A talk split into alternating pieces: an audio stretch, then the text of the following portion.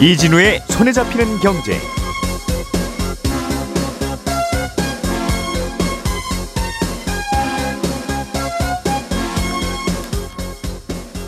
안녕하십니까 이진우입니다.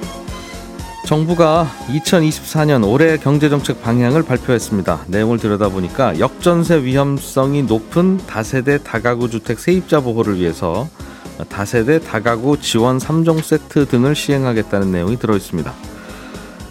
남양유업 홍원식 어, 창업주 회장 일가가 사모펀드와 벌인 경영권 분쟁에서 최종 패소했습니다. 이에 따라서 50%가 넘는 남양유업 지분을 사모펀드에 넘기게 됐는데 남양유업은 창업 이후 60년 만에 오너 경영 체제가 막을 내리게 됐습니다. 어, 새해 들어서 가상화폐 비트코인의 가격 변동성이 커지고 있습니다. 비트코인 현물 ETF 승인이 미뤄질 수 있다는 비관론이 퍼졌기 때문이라는데요. 관련 소식도 자세하게 좀 들어보겠습니다. 1월 5일 금요일 손에 잡히는 경제 시작합니다. 우리가 알던 사실 그 너머를 날카롭게 들여다봅니다. 평일 아침 7시 5분 김종배의 시선 집중.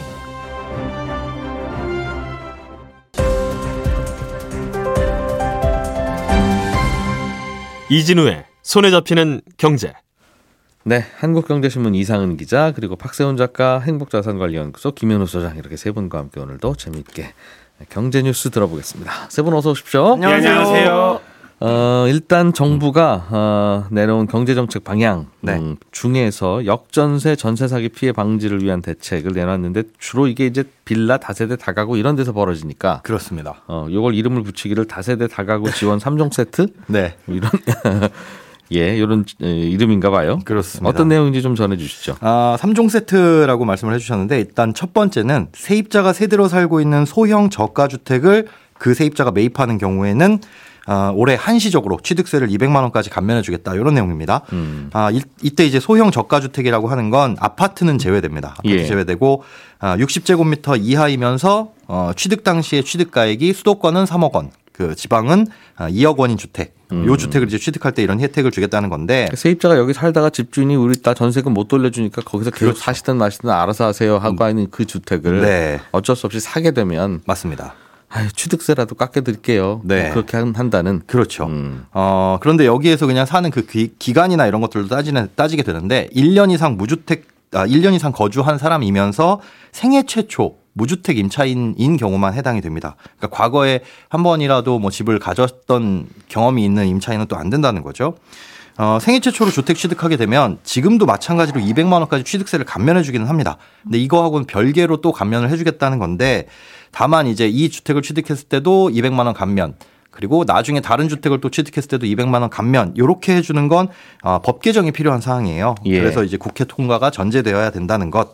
이라는 거고요. 그리고 이런 취득, 이런 주택을 취득하게 될 경우에는 이제 유주택이 되잖아요. 근데 네. 나중에 청약 같은 걸 넣을 때는 무주택 지위 인정해 주겠다 라는 겁니다. 그러니까 이런 거 사도. 아파트 나중에 이제 아파트 당첨 받으려고 꿈을 키울 수 있게 네. 어, 요거 요 기간은 집 안 산 걸로 쳐준다. 요 집은 요런 집은 맞습니다. 음, 그래서 그거는 이제 사도 된다. 좀 안심하시고 사셔라 라고 하는 건데 조건이 조금 붙어 있는 거죠. 음. 아, 그리고 3종 세트 중 이제 두 번째는 예, 우리가 지자체에 그 등록한 등록 주택임대 사업자가 있잖아요. 선택에 의해서 하는 건데 뭐 예전에는 4년, 8년 그리고 10년 이렇게 있는데 이런 등록 이 주택임대 사업자 같은 경우에는 임대 사업을 유지하는 동안에는 그 주택을 원칙적으로는 팔 수가 없습니다. 뭐 4년임대 8년임대 의무 기간이 있으니까. 그렇습니다. 예. 아, 그런데 올해만 한시적으로 어, 이런 이 임대 사업자가 LH나 SH 같은 곳에다가 집을 팔 때는 한시적으로 받아주겠다. 팔 수. 있도록 해주겠다. 예. 그러니까 역전세가 우려되는 상황에서 집주인이 돈이 없으면 보증금을 못 내주잖아요. 대출도 안 되고. 그렇습니다. 예. 그렇기 때문에 그런 경우를 상정해서 어, 만약에 LH 같은 곳에 팔고 싶다 하면은 이것도 올해까지만은 받아주겠다라는 음. 건데 어, 여기도 이제 제한이 있습니다. 아파트를 제외한 소형 저가 주택. 이어야 되고 그리고 3주택 이상 가진 임대 사업자가 한 개의 주택을 처분할 때만 여기 해당이 됩니다. 음, 다가구나 다세대일 텐데 그렇습니다. 얼마에 사준다는 거예요? 이거는 아파트처럼 가격이 정해지지가 않았을 텐데 그런 쉽게. 이제 가격 같은 구체적인 내용은 아직까지 나오진 않았고 음. 그 부분은 어, 이 제한만 딱 두고 사주겠다라는 계획만 나와 있습니다. 음. 그리고 이제 마지막 3종 세트 중에 마지막이 LH에서 아, 기존에도 이제 기존 지어진 다세대 주택이라든지 다가구 주택을 매입해서 그걸 음. 임대주택으로 활용을 하고 있었거든요. 예. 요 매입 기준을 조금 더 완화해서 한 만 가구 정도를 더 사드리겠다. 그래서 그걸 임대로 공급하겠다라는 내용도 담겨 있습니다. 알겠습니다. 뭐 이런저런 뭐 고생하시는 분들이 있으니까 뭐 작지 작지만 큰 건 아닌 것 같은데 뭐 이런저런 마련을 하는 게 다 뭐 뭐 그럴 수 있겠구나 싶은데 네.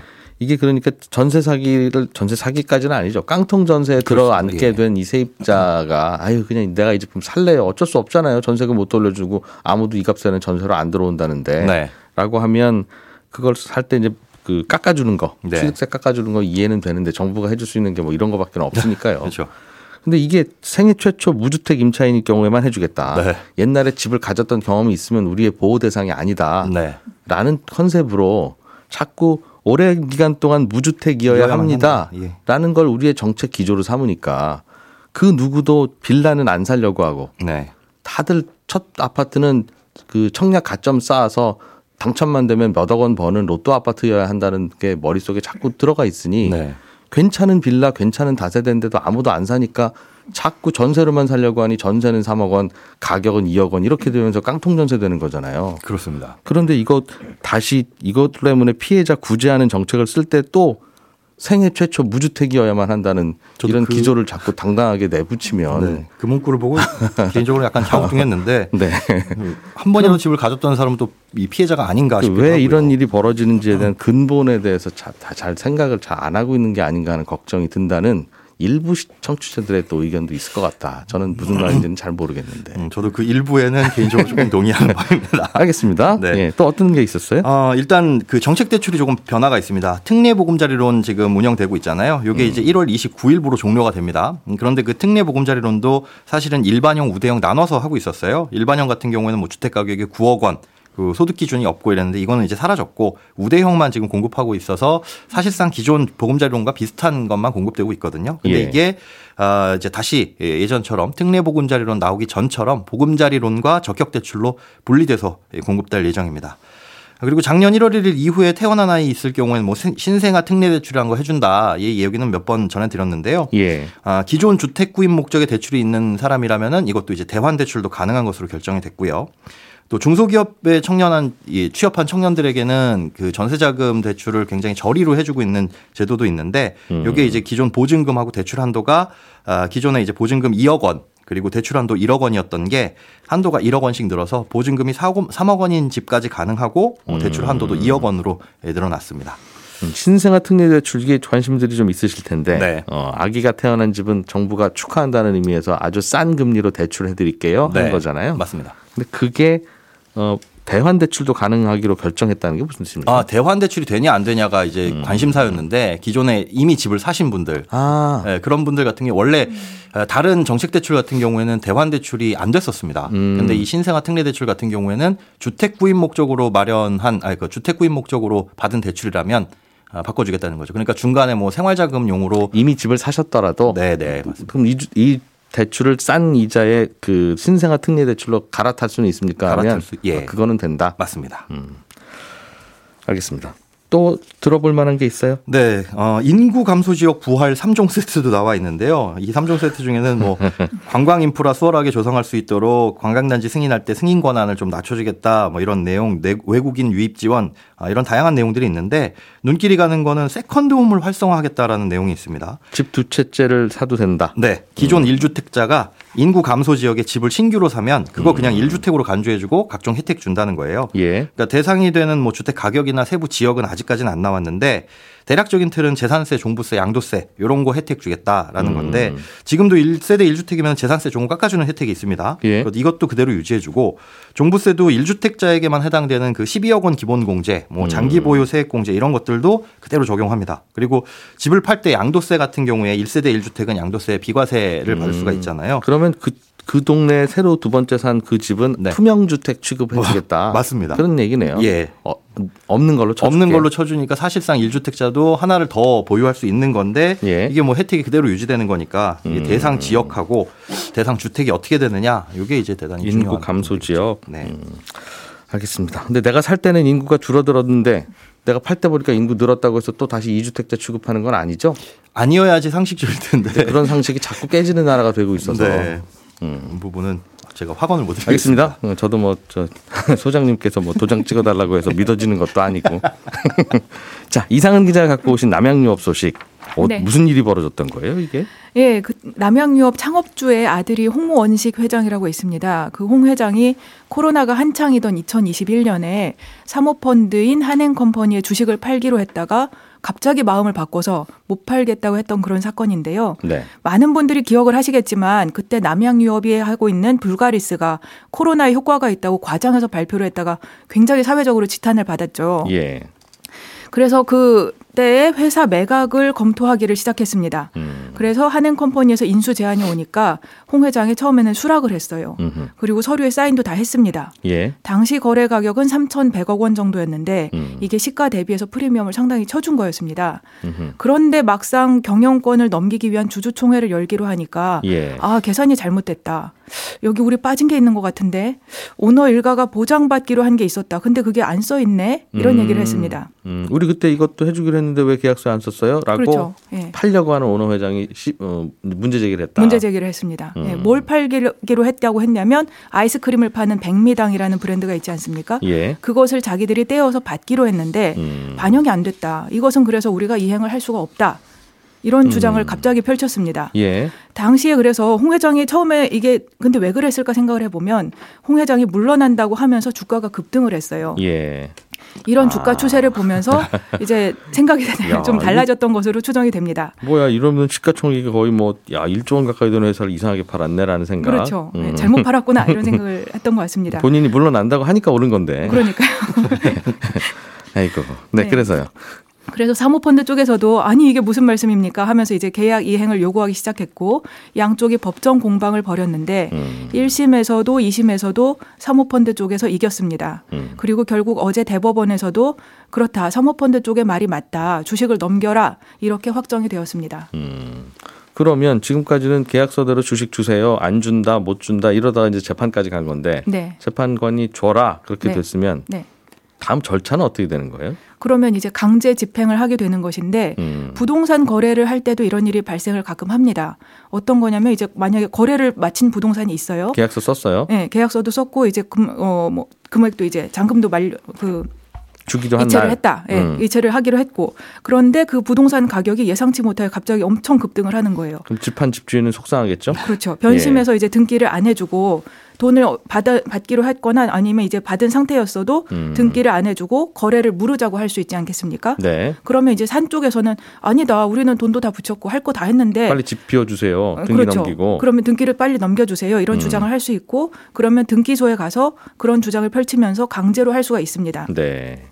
이제 이- 이 법적인 과정을 거쳐서 그렇게 하게 되겠죠. 음흠. 주식도 그것과 비슷하게 진행이 되는데 다만 이제 부동산 등기소가 아니라 예탁 결제원에 하게 됩니다. 주식 등기소. 네, 그렇죠. 사실상. 예. 예. 그래서 거기 가서 이 주식의 주인은 누구라고 등록을 하게 됩니다. 그러니까 남양유업 창업주 아들인 홍원식 이 명의의 주식을 사모펀드 우리 명의로 바꿔주세요. 바꿔주세요. 그러라고 지금 재판관이 이렇게 판결문 갖고 왔습니다. 네, 그렇습니다. 아. 그 대법원의 판결 내용을 담은 집행문이라는 게 있는데요. 예. 그 집행문을 들고 예탁결제원에 가서 우리 돈을 저기 법원에 공탁금을 걸어놨습니다. 음. 근데 상대방이 수령을 거부하는 상태인데요. 하지만 우리한테 권리가 있으니까 주주 명부에서 우리로 바꿔서 등록해 주세요. 이렇게 하게 되는 겁니다. 음, 그런 절차를 밟게 되는군요. 네.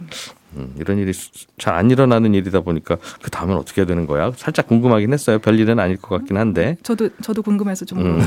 그렇군요. 그렇게 오래 걸리는 건 아니고 한 일주일이나 이주일 정도면 그렇게 완료할 수 있다고 합니다. 음, 일단 그리고 뭐 회장 사장도 바꿔야 되는데 그거는 이제 이사회에서 이사들이 뽑았다는 얘기예요. 그렇죠. 그러면 바꾸려면 이사회에서 이사들이 바꿔줘야 되는데 음. 아유 세상 바꿨으니 바뀌었으니까 바꿔드리겠습니다 할 수도 있지만 아닐 수도. 다 옛날 사장 회장 회장님이 뽑은 이사들이니까 저는 몰라요. 저 새로 오신 분 몰라요. 이럴 수 있잖아요. 어, 그럴 수 있죠. 네. 네, 네, 네. 그것도 좀 절차가 복잡은 하겠습니다.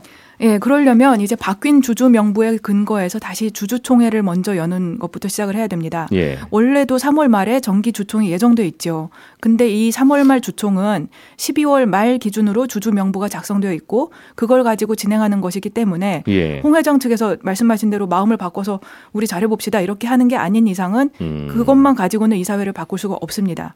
그러니까 홍 회장이 협조를 안 한다는 전제 하에서 이사진을 교체하려면 음. 바뀐 주주 명부를 가지고 임시 주총 소집을 요청을 하고 음. 그 주총의 안건으로 이 사진을 바꾸자 이런 아이고. 내용을 올리고 또 경영진을 바꾸자 이런 내용을 올리고 그걸 표결에 붙여서 다수결로 통과를 시키면 그럼. 됩니다. 그러니까 요 판결이 한 일주일만 전에 났어도 아, 네. 12월 연말 기준으로 주주를 바꿔놓을 수 있으니까 그냥 정기. 주총만 네. 했어도 네. 되는데 그렇네요. 예. 1월 며칠 되, 고 네. 나서 판결 나서 그런 문제가 벌어졌군요. 네. 근데 제가 이거 좀 뉴스 검색을 해보니까 네. 원래 주인이었던 홍 회장이 네. 난 그 사모펀드한테는 이번에 그래서 거래 깨진 거고 네. 대유 위니아 그룹이라고 하는 곳에다 이- 팔 거야. 네. 조금 더, 쳐, 더 쳐주기로 했었나 봐요. 네네 그래서 그렇습니다. 계약금도 받았다고 하던데 여기도 좀 이상해졌겠네요. 그럼. 그렇죠. 그, 그 소송도 또 동시에 진행이 되고 있는데요. 이제 한행컴퍼니하고의 경영권 양도 소송 말고도 음. 대유 위니아하고도 송- 홍 회장이 서로 이제 그 겨- 소송을 지금 진행 중인 것이 있습니다. 그게 예. 대유 위니아 측에서는 어떤 주장을 하고 있냐면 이 회사를 가져오겠다까지는 아니고 계약금 320억 원을 홍 회장한테 그때 줬습니다. 예. 근데 지금 일이 이렇게 되었는데 이걸 돌려줘야 되느냐 말아야 되느냐를 가지고 양측이 지금 아직도 다투고 있는 중입니다. 아이고. 음. 근데 이 문제는 약간 이제 그 좀 불분, 불분명한 부분이 있어요. 그래서 1심에서는 홍 회장 측이 이겨서 안 돌려줘도 된다. 320억 원은. 예. 그렇게 났었고 2심에서는 다시 대유 위니아 측에서 일부 승소를 했습니다. 음. 그래서 아직 이것은 결론이 확정되지는 않은 상태입니다. 그렇군요. 예. 예. 대유 위니아라는 회사도 지금 이제 형편이 그렇게 좋지는 않으니까. 음, 네. 자, 잘 들었습니다. 박세훈 작가가 준비해 오신 소식도 요즘 그 관심 있는 분들은 아주 주- 관- 관심이 많던데 예. 비트코인 가격이 뭐 작년에도 많이 오르고 연초에도 많이 오르는 듯 하다가 또 출렁출렁 하고 있는 것. 같아요. 그 무슨 일이 벌어진 건가 궁금한 것 같은데요. 어, 일단 올랐던 이유부터 설명을 드리면 예. 조만간 미국 주식시장에 비트코인 현물 ETF가 상장이 될 가능성이 높다는 것 때문이었거든요. 왜냐하면 현물 ETF가 주식시장에 상장이 되면 개인들뿐만 아니라 개인들보다 상대적으로 돈이 더 많은 기관들이나 아니면 자산운용사들도 음. 투자를 할 가능성이 높아지는 거고 그러니까 현물 ETF라는 게 뭐예요? 그러니까 비트코인 가격이랑 똑같이 움직이는 어떤 ETF라는 그렇죠. 상품. 예, 그러니까 코인 계좌 안 만들고 코인 지갑 없어도 그렇죠. 증권사 계좌만 있으면 내가 코인 산 거하고 똑같은 효과를 똑같죠. 거두게 그렇습니다. 그동안 그런 게 없었나 봐요. 선물은 있었는데 현물은 없었습니다. 아, 근데 그런 게 이제 상장되면 될 가능성이 높다고 아. 지금 보고 있었던 거죠. 그러니까 관심은 있고 저게 뭔가 싶은데 지갑이 뭔지도 모르고 그랬던 분들이 예. 돈은 많은 그런 약간 나이 드신 분들도 많이 살 거다 이제. 그런 것도 있고요. 자산운용사들 같은 경우에도 비트코인 같은 거에 투자를 하고 싶어도 비트코인이 거래되는 거래소라는 곳이 외부의 감리 감독이 잘 안 되다 보니까 횡령의 가능성이 되게 높습니다. 근데 고객 돈 받아가지고 운영하는 곳들이 횡령을 당하게 되면 문제가 커지거든요. 기관 그렇- 투자자들은 그래서 그동안 못했다. 그렇습니다. 거래소 못 믿어서. 그렇습니다. 근데 이제 상장이 되면 그래도 좀 그런 리스크는 사라지게 되니까 아무래도 투자를 하지 않겠느냐라는 기대감이 있 었어요. 그래서 네. 그 기대감에 오르고 있었던 거였는데 예. 최근에 무슨 일이 있었냐면 가상자산 관련 업체에서 보고서를 하나 냈는데 네. 비트코인 ETF를 상장을 시킬지 말지를 결정하는 미국의 기관이 있습니다. 우리나라 금감원 비슷한 데가 그렇습니다. 있겠죠. 예. 그런 그 기관의 장이 여전히 ETF 상장에 부정적인 견해를 내보이고 있고 음. 결정권을 가지고 있는 위원들의 다수가 부정적이다. 이런 보고서를 냈거든요. 음. 그리고 이 보고서가 나온 다음에 비트코인 가격이 고점 대비 600만 원 가까이 폭락을 했던 겁니다. 아. 물론 가격이 떨어진 걸 이 보고서라는 단 하나의 이유로 설명을 하긴 어렵습니다만 어쨌든 시장에서는 그렇게 해석을 하고 있는데 음흠. 문제는 이 보고서의 근거가 명확하지가 않아요. 구체적인 근거를 보고서에 쓰지 않았습니다. 그러니까 기관의 장의 내심을 그 보고서가 어떻게 알았겠냐. 그렇습니다. 그 부정적인지 아닌지. 그렇습니다. 부정적이기는 했을 것 같은데요. 그러니까 지금까지도 이 이런 ETF 상장을 안 시켜줬죠. 그렇죠. 사실은 좀 부정적이긴 했습니다. 예. 그러나 이걸 가지고 법원에 가서 싸워봤더니 법원에서 음. 굳이 이걸 상장시키지 말아야 할 근거도 없지 않느냐라는 판결을 내리는 바람에 사람들이 아. 될것 같다라고 생각을 했던 거였거든요. 당신 개인이 마음에 안 든다고 이렇게 상장을 안 시키면 어떡해. 그렇습니다. 아무리 높은 사람이라도 그렇지. 그렇습니다. 라는 판결이 있었다. 그렇죠. 그리고 한 가지 더 의아한 건 조금 전에 말씀드린 그 ETF 승인 가능성이 낮다고 보고서 낸 곳 있잖아요. 예. 여기가 보- 이 보고서를 내기 하루 전까지만 해도 앞으로 비트코인 가격이 더 오를 것 같다는 전망 보고서를 냈었다는 거예요. 물론 전망이라는 게 하루 만에 달라질 수도 있는 거긴 하지만 예. 거기서 이제 가격이 오를 거라고 전망을 했던 이유가 현물 ETF를 승인할 가능성이 높아서 그렇다. 거였거든요. 그러니까 하루 만에 완전히 180도 달라진 보고서가 나온 거였던 겁니다. 그래서 이걸 두고도 말들이 많긴 한데, 근데 이 보고서를 보고 가격이 크게 움직였다라는 건 시장에서도 역시 아 승인이 안 될 가능성도 좀 높은데 있나 보구나. 그런 생각들도 가지고 있다라는 반증이기도 보고서가 합니다. 괜히 갑자기 나왔겠냐. 그렇습니다. 그런 반응들이 있다는 거죠. 그렇죠. 또 그만큼 이 시장이 아주 작은 뉴스 혹은 루머에도 크게 요동을 친다는 걸 보여주는 뉴스가 아닌가 싶기도 하고요. 근데 이 ETF 나오면 또 너도나도 사고 싶은 분들은 있을 것 같기도 하고 그렇죠. 또 이제 이 이거 나올 때 대비해서 사놨다가 또 파는 분들도 있으니까 가격이 어떻게 될지 모르겠습니다만 네. 거래는 매우 활발하게 될 것 같아서 요 ETF 출시한 운용사는 네. 돈꽤 벌 것 같은데 그렇습니다. 어. 그래서 이달 11일쯤에 아마도 이제 현물 ETF를 상장시킬지 말지 이제 결정이 처음으로 나오게 되거든요. 11일 그렇습니다. 그한 전까지는 일주일, 일주일 남았네요. 네, 그 전까지는 아마도 이런저런 뉴스들이 많이 나올 거고 비트코인 가격이 오르락 내리락 하는 일들이 더 자주 음. 생길 수도 있습니다. 야 이분도 개인적으로는 이거 상장 안 시켜야 될 것 같은데 그런 근거를 또 찾, 찾아야 되는데 머리 아프고 그렇겠군요. 그렇습니다. 알겠습니다. 박세훈 작가, 김현우 소장, 이상은 기자였고요. 저희는 광고 잠깐 듣고 친절한 경제로 이어갑니다.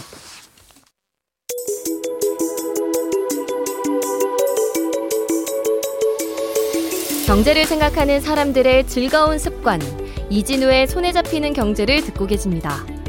매주 처음과 끝에 찾아가는 특별한 코너, 친절한 경제가 이어집니다.